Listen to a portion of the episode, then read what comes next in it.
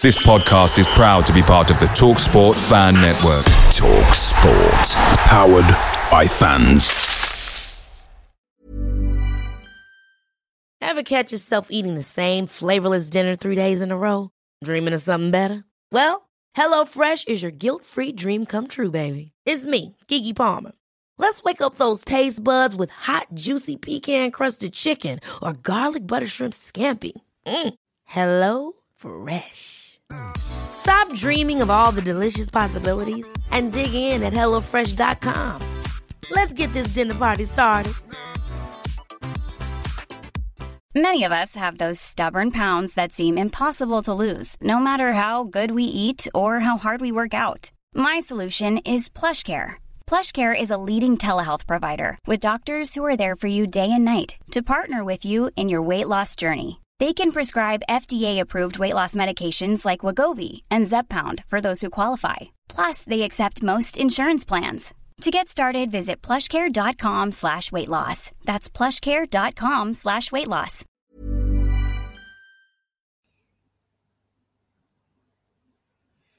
Welcome back, everyone, to the Talking Devils podcast brought to you by talkingdevils.co.uk. I'm your host, Keane Franey, and today I'm joined by former Manchester United player Phil Marsh. And today it's the big one. It's our preview for Manchester United versus Liverpool. The biggest game in English football, as we all know. Been a, been, been kind of a, a whirlwind of, of emotions this week as a Manchester United fan. If you watched our game last week against Leicester and this week against Atalanta in the Champions League, it's been a whole whirlwind, and we're going to top it off with the biggest game in English football against Liverpool um, on Sunday. Massive, massive game for both sides in terms of um, the title race and kind of where both teams are at in terms that.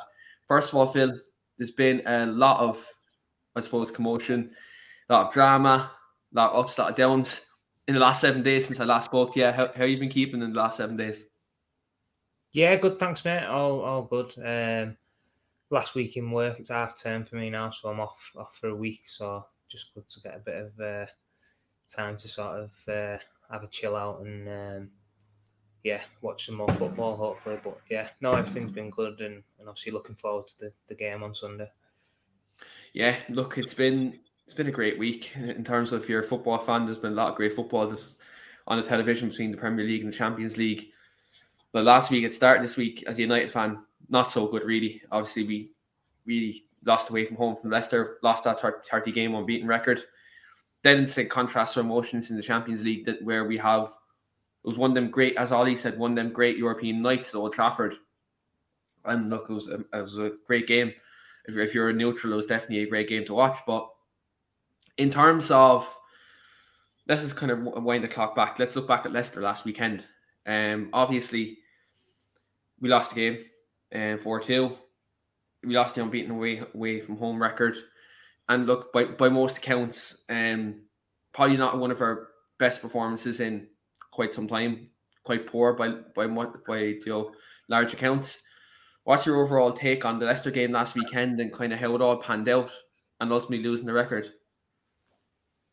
Um, I mean, again, yeah, it, was, it wasn't a very good performance. I think you know started the game okay. Um, obviously got the got our noses in front with a with a fantastic goal from Greenwood. Um, you know that that was a superb strike, and, and he has been in some great form. And that was obviously a, a, fantastic start and was hoping we could build on that, but obviously it wasn't to be. I think, um, you know, it was a bit of a sort of cheap goal to give away in terms of sloppy at the back. Maguire maybe not 100% fit, you know, probably maybe thought he could have done a little bit better with uh, maybe moving towards that one. Um, dispossessed and obviously uh, whether it was a cross or a shot. I mean, Tielemans is a fantastic player. I'd like to think that was a shot.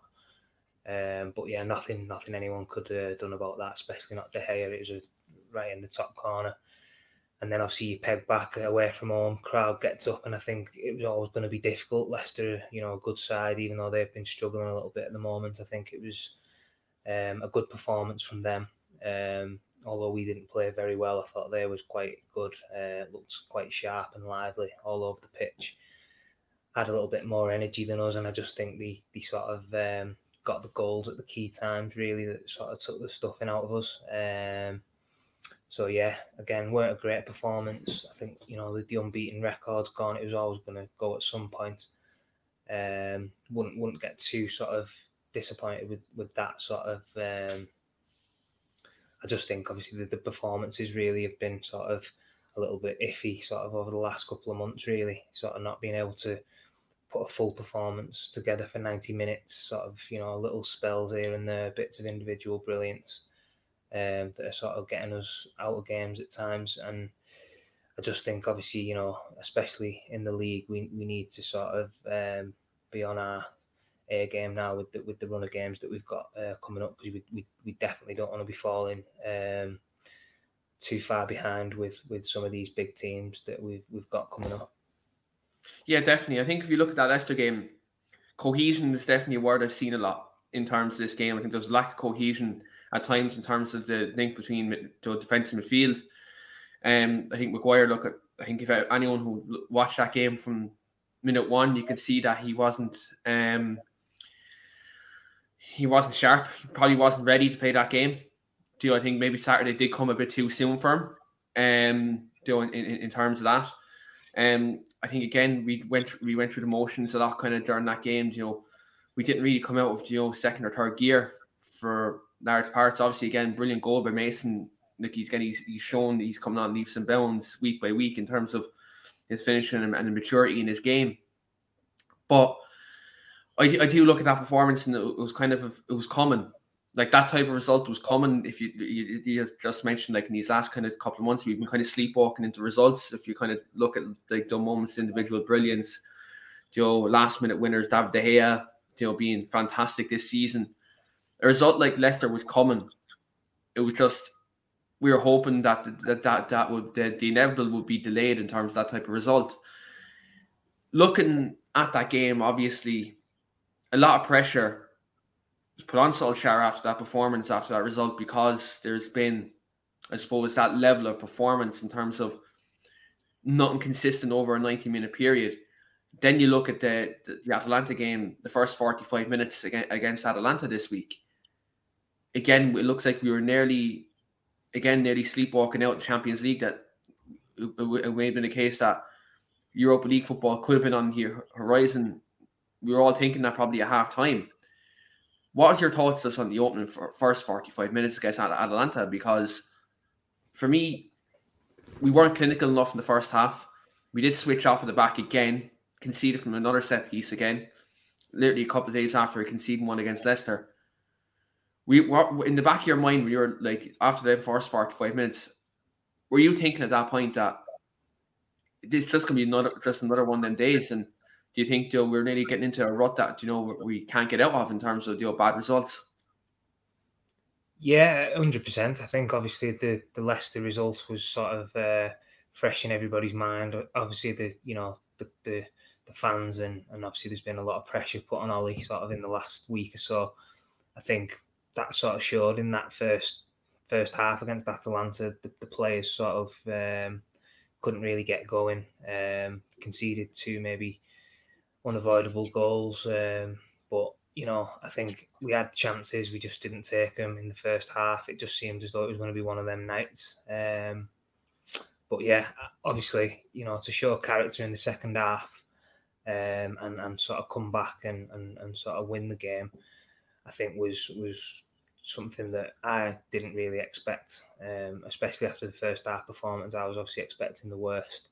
Uh, didn't really see that coming, if I'm honest. But again, it just shows you that that's what the players are capable of, and it's just so frustrating that obviously we're, we're putting in performances like that in the second half and and starting the game so poorly and, and sort of giving ourselves a massive mountain to climb if we could start like that from sort of the, the, the start of the games, it'd be you know a, a totally different story.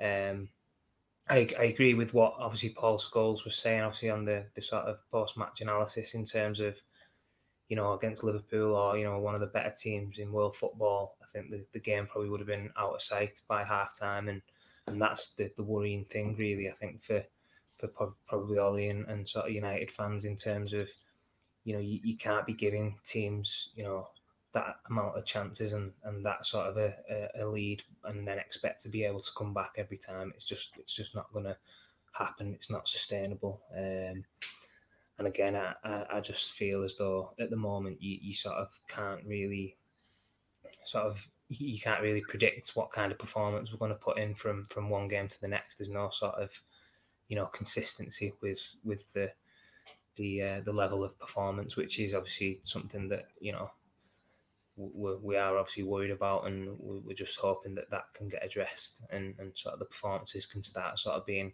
Uh, we're not going to expect performances to be you know absolutely perfect every single week, but we need to find that sort of happy medium that we're you know at least working hard, at least putting in a performance that's worthy of wearing a Manchester United shirt, and you know, hopefully then the individual performances can can sort of uh, gel together and, and put a run of form together that will will give us a run of games that we can start putting a sort of few wins together.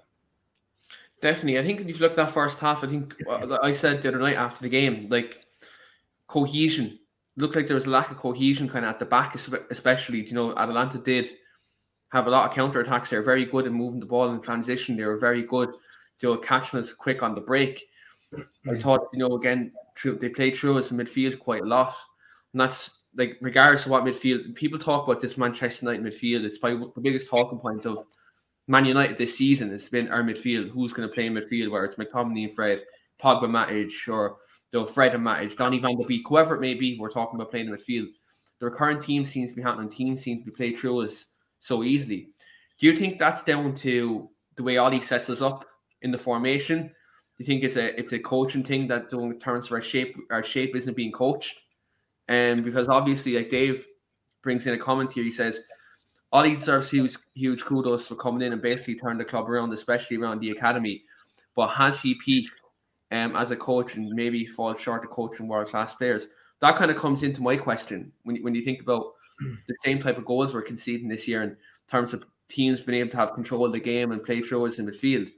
Do you think this is kind of a, a structural thing that we're having a problem with, and maybe it's something that isn't being coached into us at the moment? I think it's a, a bit of a mix of, of a few things, really. If I'm honest, I think you know when you look at the top teams, uh, not just in England but in Europe, you, there's no surprise that um, all them teams uh, are set in a way which you know they press high, they try and win the ball back um, as high up in the pitch as they can. They all work hard and, and sort of you know get back behind the ball when they're sort of out of possession. And I just think for, for one reason or another, um, when I watch Manchester United, especially recently, um, I just think we're sort of too easy to, to sort of play against in a, in a defensive unit. I think we, we get broke through too easily um, players maybe don't probably tuck back in and get back behind the ball and, and chase back as much as I'd like.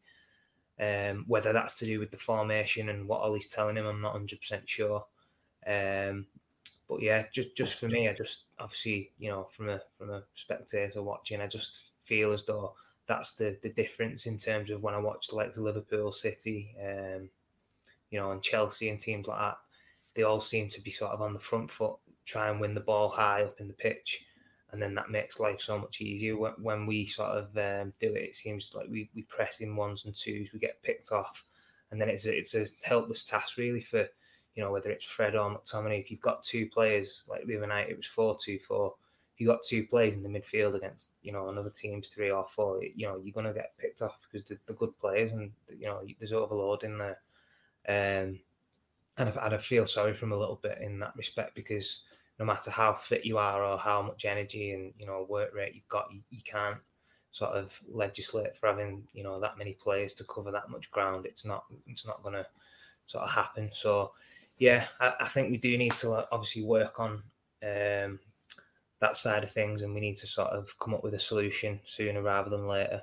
Whether it's personnel or whether the lads just need to even start working a little bit harder. You know, he likes of Bruno and Greenwood and Rashford and Ronaldo, whether they're you know going to have to maybe do a little bit more defensively. Um, yeah, I, I, just think you know that's the difference at the moment between what I'm seeing from you know the Man United team and, and the other teams that I've I've seen who are doing so well. Yeah, and I think you, hit the nail on the head. That I think like when you look, we we always do get overloaded in midfield, and when when you kind of look at the the way teams play through us and how other teams like get back into shape and their structure. Like Chelsea, I think for me are a great example of it. Like they're great in the ball, but like in terms of transition and counter attack, they're never really caught because they always have two sitters in there. But then also they're ten. Like let's say Mason Mount, for example, just using him as a kind of a case here.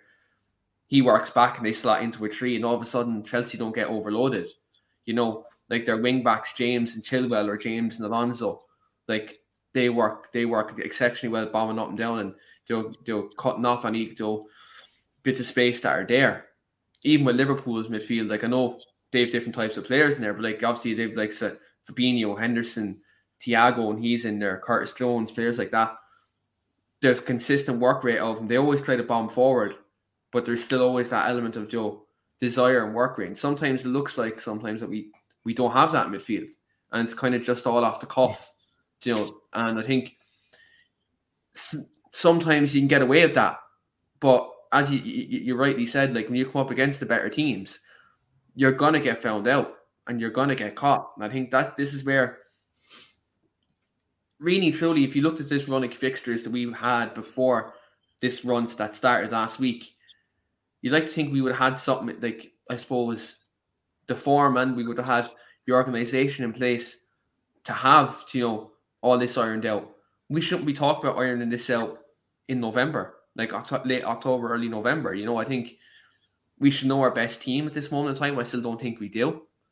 do You know, I think we're still trying to figure that out as a football club, what our best team is, what our best formation is. Um, do you know, I think that there's a lot of you know, things that still are left to be determined, and it, it's worrying going into this game this, this Sunday because Liverpool look. I'm just going to call a spade a spade and say it how it is at the moment in the last three three weeks, a month, they've been probably one of the most solid, consistent teams in the league. So they've been very hard to beat. their forwards are on form. Even Firmino, who was starved for goals last year, he's picking up goals. Mohamed Salah, look, who we're going to touch on in a moment in terms of the comparisons people are making with him with, with, with Cristiano, he's on fire. Do you know, Trent Alexander Arnold is putting his socks up after a disappointing season last season.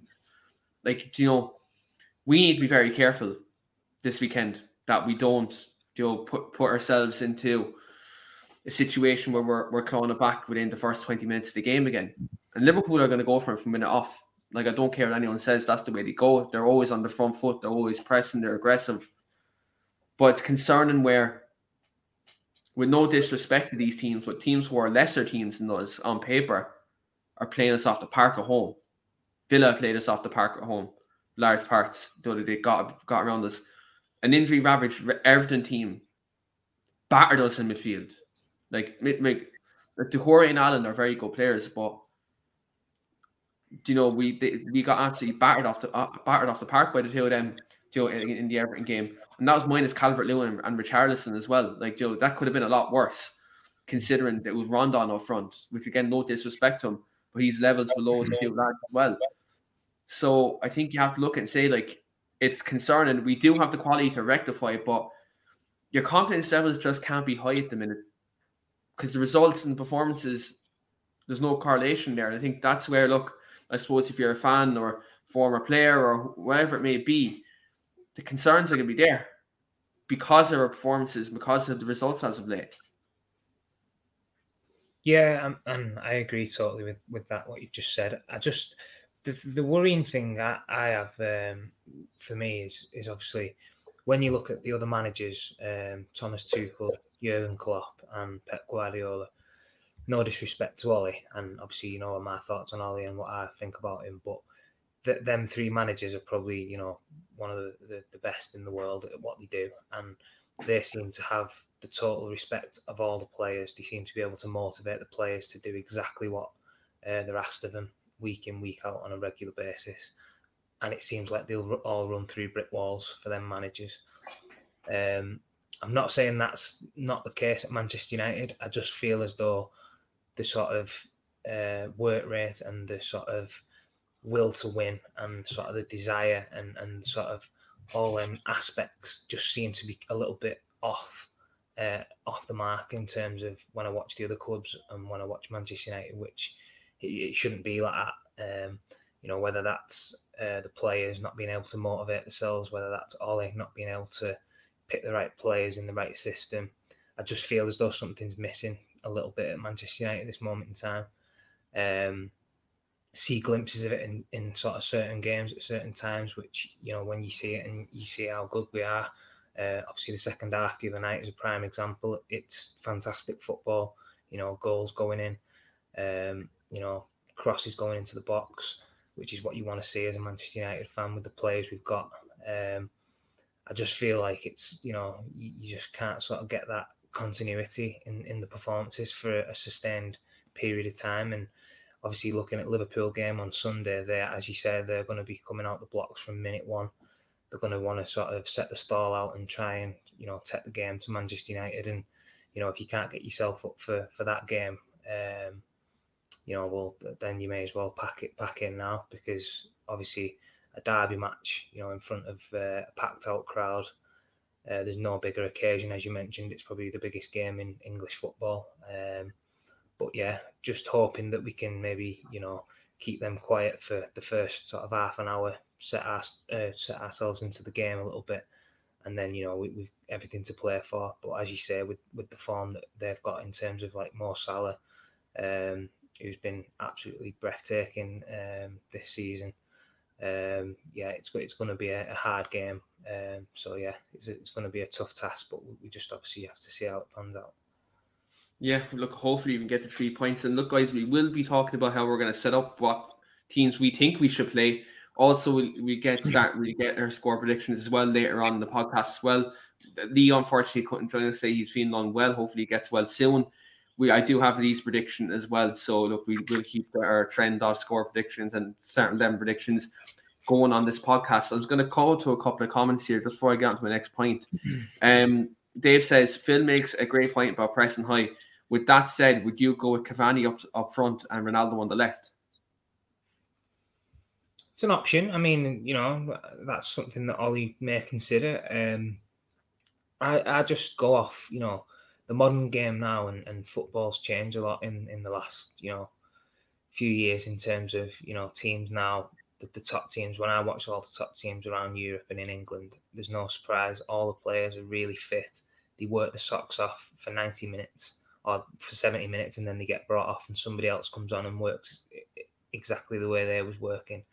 And when you watch these teams, it, it's no surprise that all the players are sort of, you know, attacking players, but putting a shift in, and, and then obviously, you know, I think Gary Neville actually did a did a sort of uh, stats thing on Monday Night Football where he looked at the 14 highest pressing attackers in the Premier League, and there was only one from Manchester United in the top 14. Uh, the other four, uh, sorry, the other 14 was um, made up from Chelsea, Man City, and Liverpool, which for me shows exactly why we're, we're not sort of um, challenging with them three clubs at this moment in time in terms of consistent results and, and sort of, you know, the level that they're at. Uh, I think it was Jadon Sancho, who's obviously not been playing his best. Um, his and best played less minutes than a lot of players as well that have that have been in the team as well. Yeah, exactly. So you know, fair play to him. He, he's obviously putting a shift in. He's not you know hit the ground running in terms of goals and assists and stuff yet.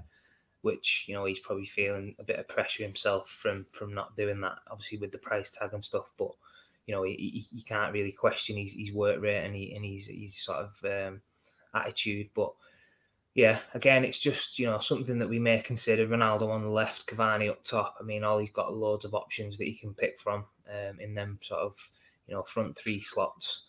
Um, you know, there's there's there's numerous options and, and sort of formations and permutations he could he could use. But um, yeah, I do like the sound of, of Cavani down the middle and possibly Ronaldo on the left.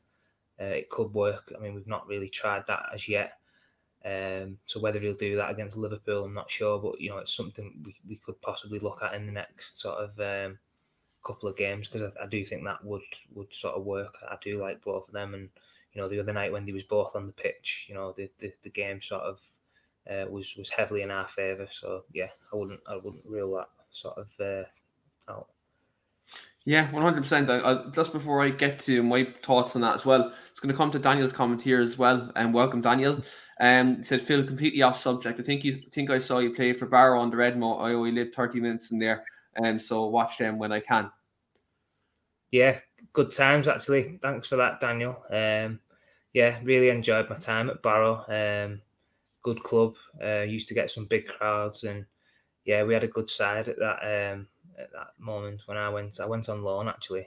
Um, he was struggling a little bit, and I went up there, and we, we sort of went on a really good run. So yeah, good memories from and playing there, and obviously nice to to sort of uh, see that comment there from Daniel. Appreciate that, mate. Thank you. Yeah, absolutely. Thanks very much for your comment, Daniel. Do drop your thoughts in Daniel as well um, about tonight's show and what you think about this game um, coming up um, this weekend. But yeah, look for me, I think if you look at the Cavani and Ronaldo situation, I think especially teams who you know who, who, who we can stretch and where we do have um do problems breaking down teams will sit on the 18. 100% you get Cavani on there because his movement, like his off the ball movement, if you're looking at natural number nines in the world, I think it's second to none. It's like it's right up there in terms of the best in the world in terms of his off the ball movement, his ability to drag defenders out of position, and the way he times his runs is, is world class. Obviously, Ronaldo was the greatest player of all time. You, you, like, and having him up there, he's always going to be a threat. Like again, he worked his socks off the other night again, and like he did, he did, he did show other elements to his game, like defending. He was uh, uh like being uh, watching the game the ground, watching him track back, watching him like towards the last ten minutes of the game dropping as a centre half almost at mm-hmm. stages towards the end and be, being that leader, that's what you need. And we're, we're talking about needing to be cohesive and needing to obviously play as a team.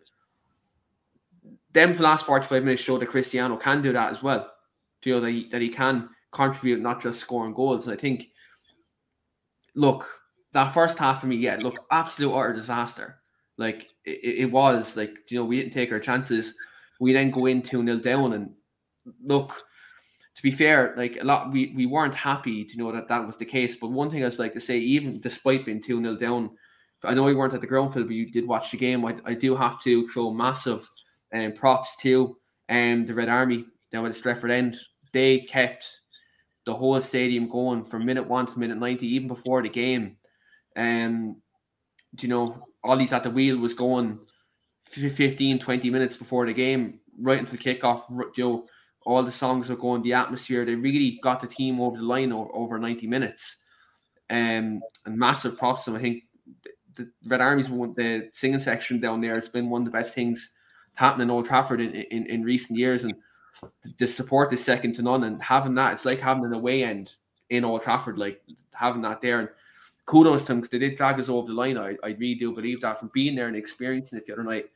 I think it was their the atmosphere in Old Trafford really was was great. The fans really got behind the team. And look, there's games where you're going to need that. Even if you're not having your best performance, like you look the first 45, for large parts, like wasn't the greatest. Second half, we come back, the fans, our 12th man, drag us over the line. And sometimes you're going to need that, you need that bit of luck, you need that kind of extra push. It's not sustainable by any means, but it's great to have that level of support back. And look, it shows what we are missing kind of during, I suppose, the, the pandemic in the last kind of you know, 18 months, two years.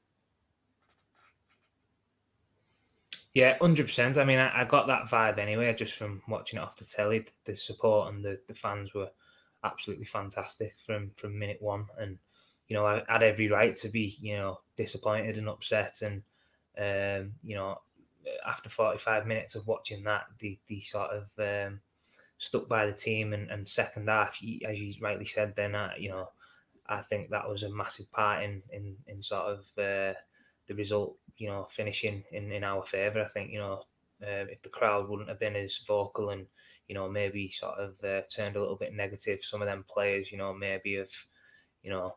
After a bad loss against Leicester, losing that away record, you know, not having the best of times, could have maybe gone hiding. But obviously, I think that sort of um, galvanised the players when we got the goal, and the, the, crowd was electric, and sort of the momentum was on our side. I think it was, uh, you know, a fantastic performance in the second half, and I, th- I think the, the fans and stuff need to take um, massive credit for that because, um, you know, after that first first half performance, they, they didn't really. Um, you know, need to, to, to do that, and, and you know, I wouldn't have uh, you know, blamed any of them if they if they didn't want to support, not not in terms of you know support the team, but I just think because obviously the, the way the performance was and recent results, I think they, that sort of galvanised the team. The way the crowd was still, chanting and and making um, the the presence known, and it was it was great to see. And obviously, you know, Cristiano popped up with that last minute winner as he does in the, the Champions League as as sort of uh, you know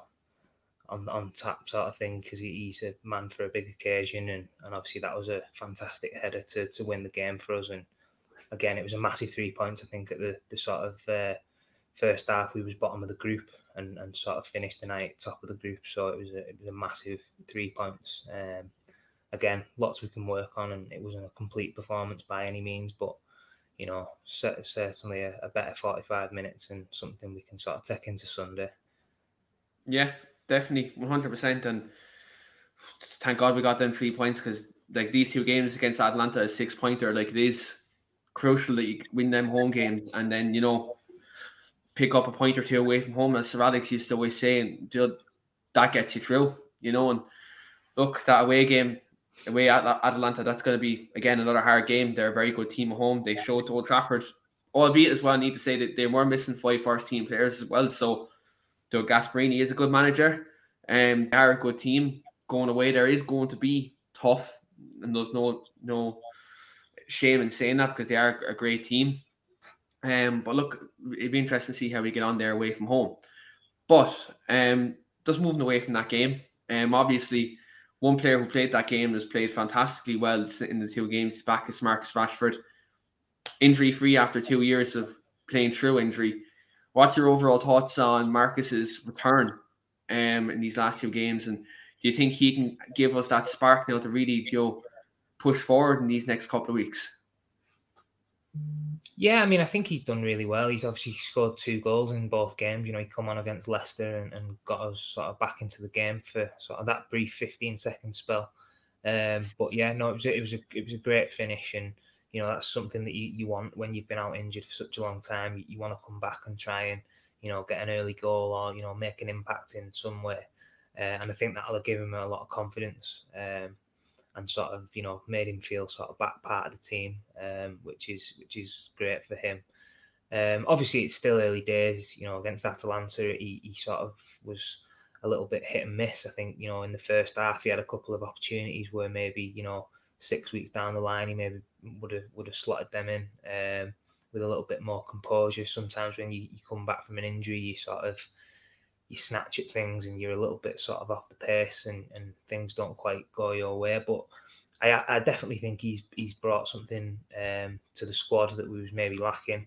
Um, and, and for me, someone who's you know always going to be a threat in behind his pace and you know, obviously the goal against Atalanta, it was a fantastic pass from Bruno, and um, obviously a, a, very composed finish, uh, which you know he had a couple of chances prior to that, and he was maybe, you know, a little bit off the off the mark and a little bit rusty, but that was a, a fantastic finish, and, and he looked sort of. Um, you know, back to his best with, with sort of that moment, and, and obviously that got us back into the game. So yeah, obviously hoping he can build on that and, and keep sort of these um, goals and, and sort of good performances in, in the next couple of weeks. Yeah, one hundred percent. And look, I think he's he's a welcome addition um to this team, when, especially when you consider. I think one thing we were lacking. I know since I know we've had Cristiano and we've had Cavani and we've obviously had Sancho and Greenwood there as well. But one thing we've been seriously lacking um this this season is a runner to player to go beyond the Ronaldo, to go beyond a Cavani, to go beyond a Greenwood. And Rashford gives us that. He helps us stretch teams. And you can see that in the second half. He did stretch Atalanta. Even I know that brief time he came on at Leicester. Look, I said got us back into the game for 15 seconds. Um, he did help us stretch him. You know, I think that's where I think he's going to be important this week in terms of helping stretch Trent Alexander Arnold, help stretch Joel Matip and, and, and Van Dijk at the back. Um, but look, he's been a welcome addition. Um, now look, I know he, that he may have picked up a potential knock. Um, Joe, he, they're saying he mightn't be available, but Joe, hopefully he did train um today, and hopefully look he's he's okay coming into Sunday because look, we all know what Marcus is like when he plays against Liverpool. He always does have a great game. He always scores a goal, and he always like no disrespect to Trent Alexander Arnold. He's a very good young player, but Rashford always has him on, on toast every single time he plays against him Do you know, so I think we need him on Sunday fully fit and firing and ready to go because he's a fantastic footballer and again, someone who's crucial to give us that extra kind of edge um, in the attack. Um, I was going to come to Jason's comment here. Um, Jason says Rashford is a great goal threat and um, running in behind. Why does why does he miss the easy chances but score the harder ones? Phil, as an attacker, you have to answer that one for me. Yeah, I mean, he, he is a frustrating. I've said this a few times about Rashford. He is a frustrating player. I mean, you know, you see things, glimpses sometimes, and you think like that's unbelievable. It's world class. You know, he's, he's definitely sort of, you know, in the sort of category when you see him and, and he's on form to, to be one of the top players in world football. But, um, you know, as we just touched on there, I think sometimes he, he sort of does let himself down in, in sort of, you know, big moments when he goes through and he should be a little bit more composed or, you know, he maybe, you know, makes the wrong decision or whatever it may be. But again, he's, he's you know, he's still only relatively young. You know, he, he should be sort of, you know, overcoming them situations now with the amount of games he's played, um, and obviously playing you know the top level for so long. But you know we've seen it over the years with with loads of players. Theo Walcott was the same. Uh, Raheem Sterling's another one who's you know gets into positions sometimes you think how how can a professional footballer do that? But you know for the amount of bad things he does, he, he does do a lot of good things as well. Um, and obviously with that you know, you just touched on it there, the, the penetration, and, and he gives us something different with them runs in behind, which I think we've lacked um, and been a little bit predictable. I think maybe for, for certain teams with, with the lineups in terms of not, you know, having that runner in behind, um, which Marcus will obviously, you know, bring back to the squad now and being back fit. I think he is a, a sort of welcome addition and, you know, yeah, one hundred percent. And yeah. again, again, like if you can get this Trent on toast, because one thing, like I think if you notice the, the game at Old Trafford, and we're going to touch on the Liverpool game now, we're going to break it down. Um, like if you look at that game at Old Trafford last season, um, where they beat us four two. When Pogba played in the left that day, Trent was able to expose our right hand side, and he did play quite well. Whereas, um, do you know when Rashford plays there, Trent doesn't get that space. He doesn't push that that much forward because of Rashford's straight in behind.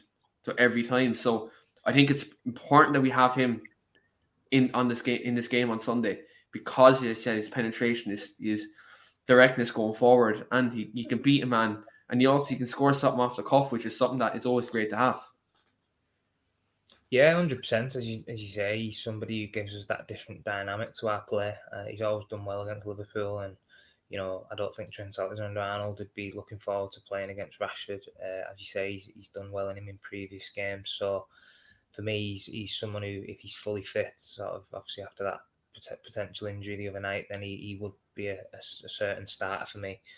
Um, but yeah, it'll just be interesting, obviously, to see what kind of formation and, and what sort of um, what lineup he goes for. Because obviously, yeah, uh, the, uh, the Atalanta game, second half, um, we finished sort of with four two four, um, and against Liverpool, that you know maybe playing into their hands a little bit. I think. You're signing the debt warrant. I think if you're playing four two four against Liverpool on our big pitch. Yeah, exactly. So I, I, am hoping he, he sort of realizes and, and, sees that and sort of thinks we need to be a little bit more um, solid and, and try and maybe you know play on the counter attack maybe at times. Uh, but yeah, obviously we'll have to see how it pans out. I think obviously Pogba came on in the second half the other night and sort of did well after being left out. So so he'll obviously want to be you know maybe starting at that game. So it, then it sort of you know begs to see who he's going to leave out and who he's going to bring in. So interesting to, to sort of talk about. Yeah, definitely. And we're going to dive in starting at 11 predictions in, in just in a couple of minutes. Next thing I kind of want to touch on, Phil, is I know it's been in the media like of last week because obviously we're playing against them on Sunday, but there's been a lot of comparisons between Mo Salah and Cristiano Ronaldo this week. Obviously, look, we all know what Cristiano Ronaldo does has done in the Premier League in in a, a Manchester United shirt, but previously when he was here and obviously in his second uh, spell at United, now he's been revelation since he's come back. He's been scoring goals. He's been kind of a great leader. Look, this touch on the form of Mohamed Salah. A lot of people are saying he's kind of the best player in the world right now. He's the most informed player in the league. He's scoring fantastic goals for Liverpool. Are you concerned about Mo Salah this weekend because of the way he's been playing and what your overall thoughts to us on the overall form of, of um, Mo Salah? Yeah, I mean, first off, I'd, I'd never ever compare Mo Salah to Ronaldo. Uh, I've just put that one out there. Um, yeah, I just I don't I don't think the the sort of the same player, and obviously it'd be disrespectful to Cristiano to to sort of compare Mo Salah uh, to him. But that being said, um, Mo Salah is you know an absolutely unbelievable player, and and the form he's been in sort of this season. Um, especially with, with some of the goals he's been scoring recently. He, is sort of, you know, in the conversation to, to sort of, you know, being that sort of best player in the world at this moment in time, definitely. Um, he's an, he's a threat. He, he scores, you know, most weeks. You know, he's always works his socks off. And for me, he's going to be the man on Sunday who we need to try our best to, to sort of keep sort of um, off off limits, if you like. I think we, we need to sort of be aware of, of his runs in behind, but it's difficult because of how strong and how quick he is. I just hope that you know the way Ole sets up, we, we sort of have that little bit more extra protection um, to sort of you know not leave the fullbacks isolated like Zamane and, and sort of Salah. You know when the one v one, there's not many better in the league who can you know sort of create something or you know that speed off the mark, the, the sort of first few yards, they're lethal. Um, and yeah, he, he is obviously a, a, really exceptional talent, and, and his, his, numbers speak for himself in terms of you know goals to games ratio for Liverpool. Um, so yeah, massive sort of player we need to be aware of, which I'm, I'm sure uh, you know everyone watches football, everyone knows how much uh, of a threat Mo Salah is, and you know, no difference to, to, sort of any team when you're preparing against Liverpool. He's going to be the main man who you're looking at to keep sort of quiet. Yeah, definitely. And look, I think when you look at him this season, he's he's been a great he's been a great great player for him. Like, look again, I'm not uh, anyone who knows me before I even came on this podcast knows it. I'm not one to give a Liverpool player praise. It just I don't have it in me, but you have to call a spade a spade and look at the form of Mo Salah. And look, he's been he's been fantastic. He's been fantastic this season, and even last year when Van Dijk and to all the Jordan Henderson, all these different players who've been injured in these last last season, as well months Liverpool. Salah stepped up last year and did get get Liverpool a lot of goals to help them get into the top four when it looked like they weren't even going to finish top six when they're they're in that kind of bad run of form. Do you know between January and March? Like, do you know? I think he's a fantastic, a fantastic footballer. But again, like if you're comparing Ronaldo and Salah, and you're talking about both of their primes, there's there's no there's no debate. Like Cristiano Ronaldo in his prime, Mo Salah in his prime, there's only one winner, and that's Cristiano all day and twice on Sundays. And hopefully, again, when I say twice on Sundays, that happens this Sunday. But like, I, I do think, yes, he's a good player. We do have to show him respect because he like he at the moment they're talking about in form in the world right now, probably the most the potent attacker attacker in world football at the moment and we do have to be aware of what he do, what, what his strengths are. But at the same time, look, we do have to be be more ambitious in ourselves and do go out and attack this game.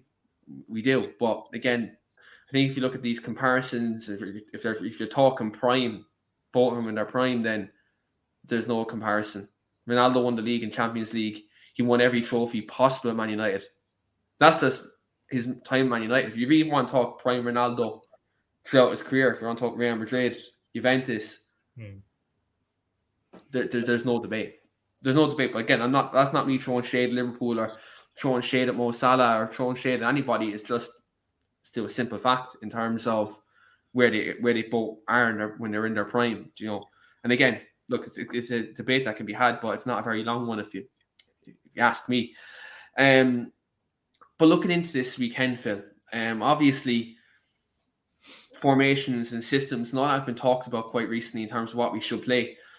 Obviously, you know, we've there's, no secret we've been leaking goals in these last kind of couple of weeks. Um, we've been scoring them, but we've also been leaking them. I'm going to get your starting eleven prediction um, from you uh, in terms of what way you think we should set up, what formation you think should go, what personnel um, should be in there, and um, what way do you think we could set up, and where do you think we can maybe do, give Liverpool a threat this weekend? Yeah, I, th- I think it's a difficult one. Obviously, you know, there's been talk maybe Bruno's not going to be you know fully fit um, again now for Sunday. So if he's obviously not fit, then who who maybe slots in there in that position? Does Van der Beek get a chance, or do we you know put Pogba back in from the start and maybe play Fred and McTominay? I don't really know what he's going to do. Personally, for me, um, my team against Liverpool uh, would be De Gea in net. Uh, I'd play Wan-Bissaka, uh, Maguire. Um, if is is Varane back, I'm, I'm pretty sure Varane. I don't think so. He's still yeah. out till next week, I believe. Yeah, so obviously it'll, it'll probably still be Lindelof and uh, Shaw, and then I think the way he's been talking about Fred uh, as well in the press, I think he's obviously he's, he's sort of main man in that sort of sitting role. So I think it'll be it'll be Fred. Me personally, I'd I'd put Pogba back in there with with Bruno if if obviously you know he's fit, um, and then you you've probably got to start with Rashford. Obviously, in terms of what we've just talked about, that threat in behind, you know the games he's had against Trent Alexander Arnold. Um, you know, he's someone who I think will give us a different sort of dynamic and be able to have an out ball sometimes when we, we maybe, you know, need that ball in behind. Uh, and then Cristiano down the middle. Um, and I, I would go Greenwood just because obviously he can score a goal out of nothing. Uh, and he's been sort of one of our sort of most important threats sort of this, this season. Um, but yeah, again, that'll all depend on whether people are fit. Obviously, Rashford potentially couldn't, might not be, and, and Bruno maybe sort of some some have said he, he may not be fully fit for the game. So it just depends on on sort of them two players for me. But that would be my team. Yeah, you might be too far off, um, especially I think maybe with the middle of the park as well. Um, I'm gonna go obviously De Gea in the net. I was playing around with the fact that people are saying that we might go three at the back, but I'd rather see us go stick with what we know and no time for, I, I suppose, experimenting. Yeah, there's no time for. Yeah, I think it's a bit of a too big of a game if you like to, to sort of just change a, uh, a form. Yeah, and maybe I know I was at the game two seasons ago when Ole did change us to a three-five-two against them, and it worked well for 81 minutes until Lallana scored that goal. But we had to do that out of circumstance rather than, I suppose, yeah, to try and make it effective. Yeah, but look, that's when we had a lesser team than we have now. So for me, I'll go with with this with same formation. Um, I'm going to go with the head of the net. Same back four as you. I'm going to go Wan-Bissaka, Lindelof, Maguire, Shaw. I'm actually going to go with the same midfield too. Reese, Reese going to love this now, but I'm going Fred and Pogba in midfield. I'm going to go with that midfield too. That finished off the Atalanta game. Um, I think Fred was very effective in that second half and played very well. Um, I think, look, he does. There is games where he can play well. There's other games he can have an absolute stinker. I'm not going to beat around the bush that there is times he can play very poorly. Um, but yeah, I'm going to go Fred Pogba in the middle. Um, but then again, look, if McTominay's available and Fred's available, I think he may go with the two of them because the, because their sheer energy and match Liverpool's intensity in midfield with likes of Henderson and Fabinho in there.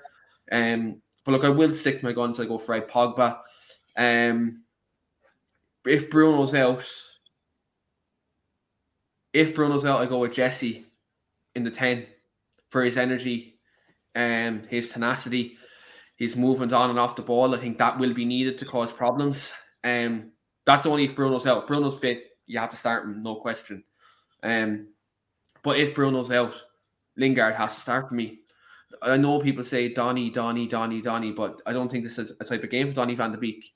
Really and truly, I think if you're looking at match sharpness, Jesse's probably more match fit than what Donny is at the moment.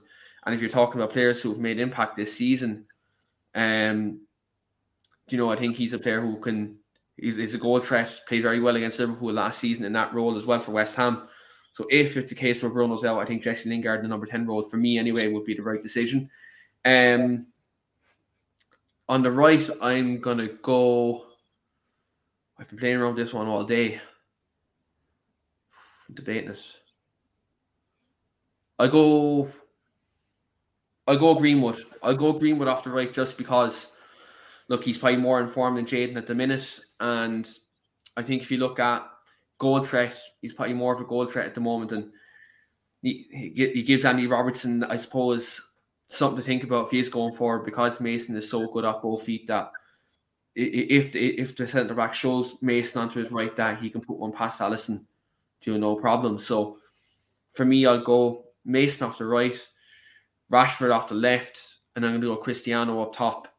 Um, but look, we could easily put Cavani up top, Ronaldo off the left if Rashford is out. But that's what I'm going to go with. Um, in terms of my eleven, um, was going to go three at the back and maybe go with Rashford and Ronaldo up top and put Bailly in there. Um, that was in my thought process, and then go with Pogba and Fred in midfield and Bruno in front of them. Um, but I think if you have that, if you have that team, it's good enough to win. And look, hopefully get three points. I think that's the most important thing. Get through this run with a bit of momentum because look, the, the manager is under pressure, players are under pressure, and we're all we're all in kind of a, a place now where we're unsure of where we're going to be at the end of this run. We we can't hand on heart say we're going to be in a good place. We can't really hand on heart say we're going to be in a bad place at the moment because the results are just up in the air at the minute. They're all over the place. So I think we have to look at this run and hopefully get through it and get collect as much points as we are possible. Because I think the last thing we need, last thing we want, is to be in, in a position where we're at the end of November, early December, and we're out the fight race completely, and then we're out, we're fighting for top four. That's where none of us want to be. If you consider the fact like we finished second last year, third the season before, and then you bring in Varane, Sancho, and Ronaldo, you you can't be out. You can't not be in a good place come Christmas to that team. All you know is that the fans know it, player, players know it. I think this is where look, a lot of United fans do have their concerns. But hopefully, these these next few weeks, the players step up. Ole steps up. Hopefully, we're having a more positive conversation next couple of weeks in terms of where we are because at the moment there's a lot of pessimism around Man United at the minute. A lot of pessimism around the fans, and hopefully, you know, we, we that that can be all eradicated. It's more of a positive conversation we're having in terms of results and, and performances, and hopefully they're more consistent because it's all well and good being consistent over 45 minutes. You need to be consistent over 90. And if you if you're not putting up consistent performances over 90 minutes, you're not going to win trophies.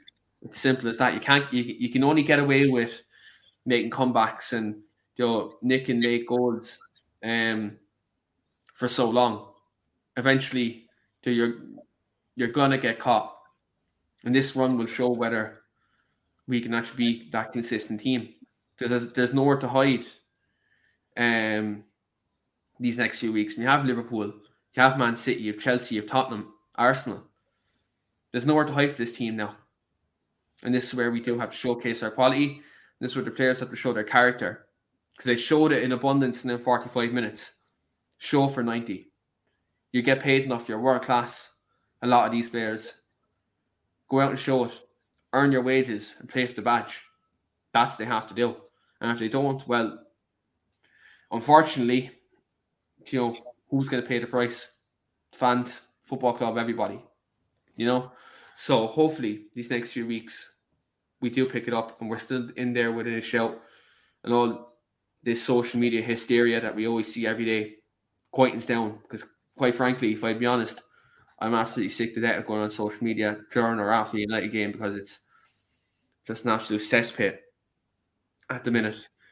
Um, but Phil, just before um we get our score predictions in, I'd like to ask you. Obviously, you've been a player at the football club. You've been around the club during United Liverpool games. Personally, for you, what's your favourite United Liverpool memory? Um, there's been a few. I mean, are you, are you talking about at Old Trafford or just in general? In general, for yourself, you can give me a few.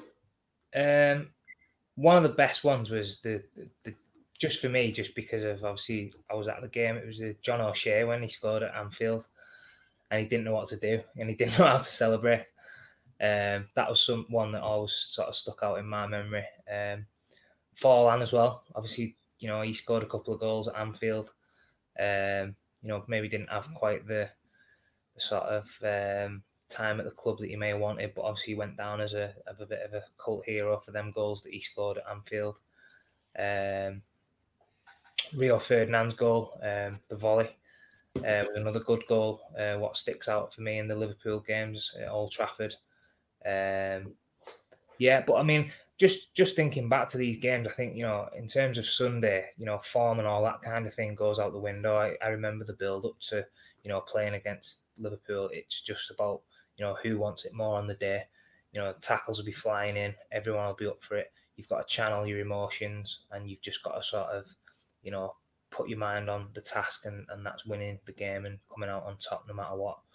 Um, you know, you, you you sort of fighting on the pitch. You're at war for ninety minutes, and you know the fans expect nothing less than hundred percent effort, hundred percent commitment.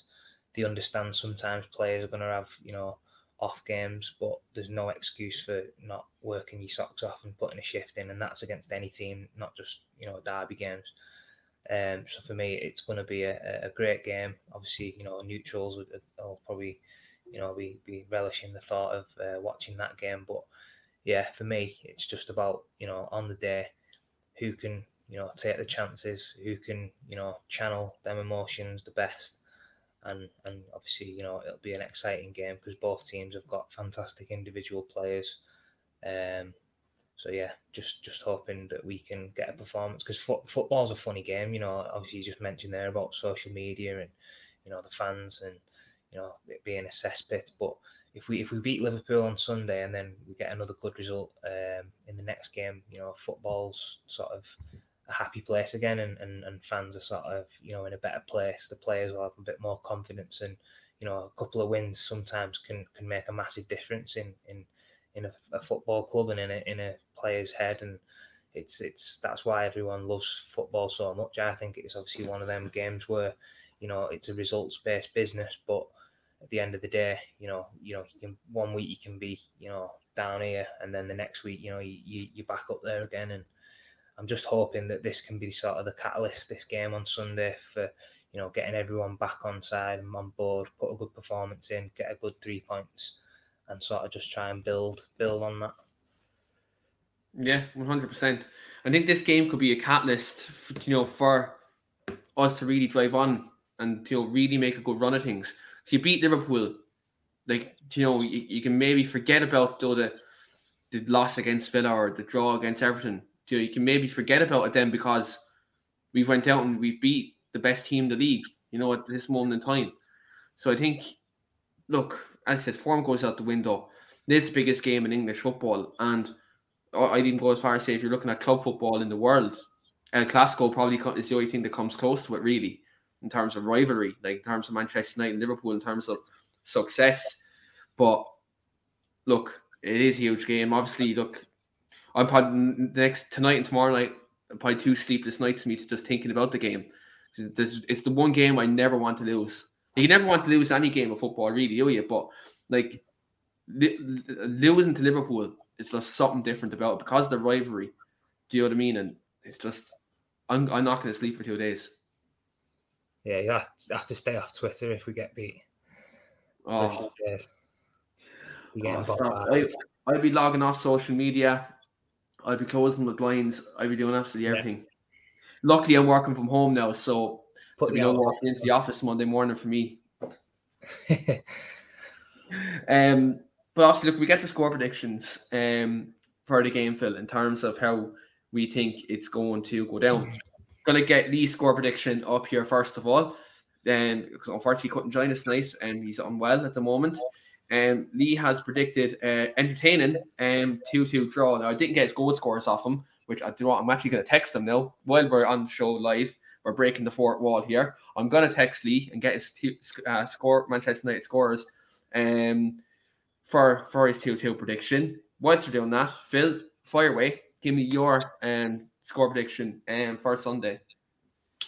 Um, yeah, I actually agree with Lee in terms of I think there'll be a lot of goals. Um, I think it'll be an open game. I think um, just because of the way Liverpool play, and obviously you know the, the, players that are going to be on the pitch for both sides, I think there is going to be a lot of goals. Um, I'm going to say three two to United. Um, I think it'll just be I, I don't think it'll be a big margin in terms of a team winning by three or four. I think it'll be a close game in terms of you know the winning margin. But I'm I'm going to go for three two for United.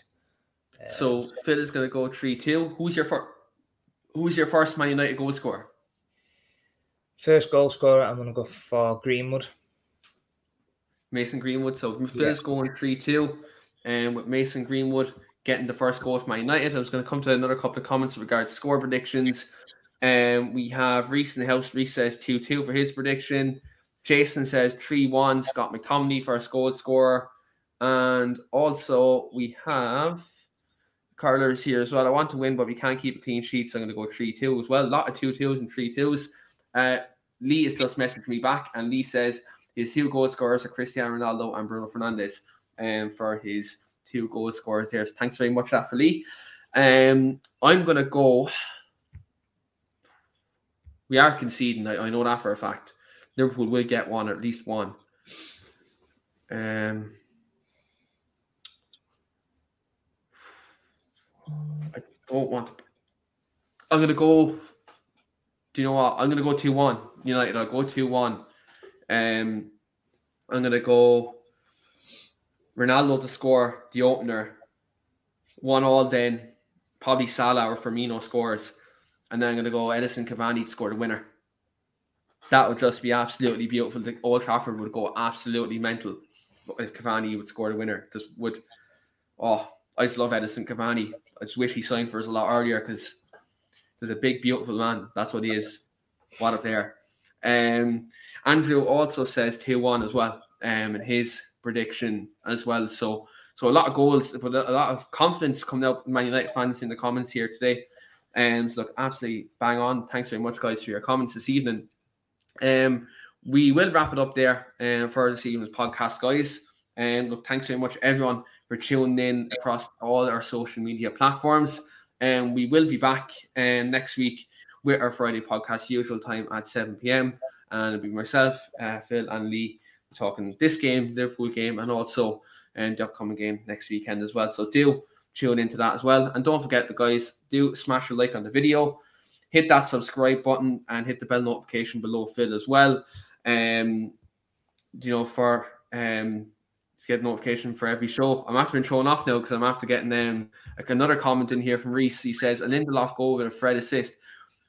Reese, if that happens, right, I will I will go on Twitter on Sunday evening if we win this game and Lindelof scores and Fred and Fred score and Fred gets the assist, and I, I will personally um give you all the praise in the world. I really will. You you you, you can you can let me t- you can tweet out whatever you want me to tweet out from my page praising you this Sunday. If that happens, by the way, if Fred assists Lindelof for a goal, I'll let you do. I, you can have control of over one tweet on social media if that happens, Reese. I'm not confident it doesn't happen, but we'll see what happens on the weekend. But with Phil's facial expression, he's in agreement yeah. it's not happening. You'd probably get about 500 to 1 for that to happen. 500 so, to 1 on Paddy Power. Put a quid on that, Reese. Be worth a quid. Yeah, definitely. Got to do it now because if it comes in, yeah, one hundred percent.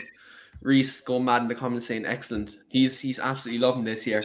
But um, look, we will um end it there. Um, do subscribe, guys. Do check out our website website www.talktodevils.co.uk. And as always, do tune in and um, to our Monday po- podcast um, with Wayne and Paul Parker, and also um Dave's podcast with Scott Wootton as well. Do check that out also. Um, a lot of great content um, on this channel and a lot of great match day content as well um, with the scenes from Old Trafford and their away days as well.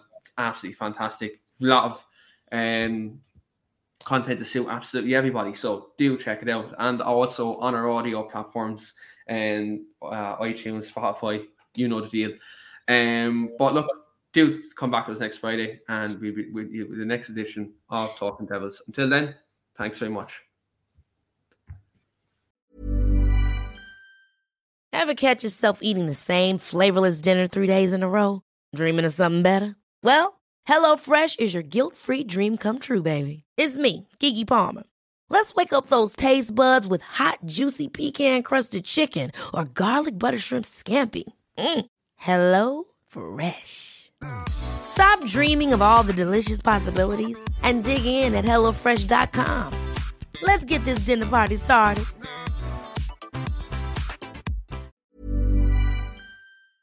This podcast is proud to be part of the TalkSport Fan Network. Talk Sport. Powered by fans.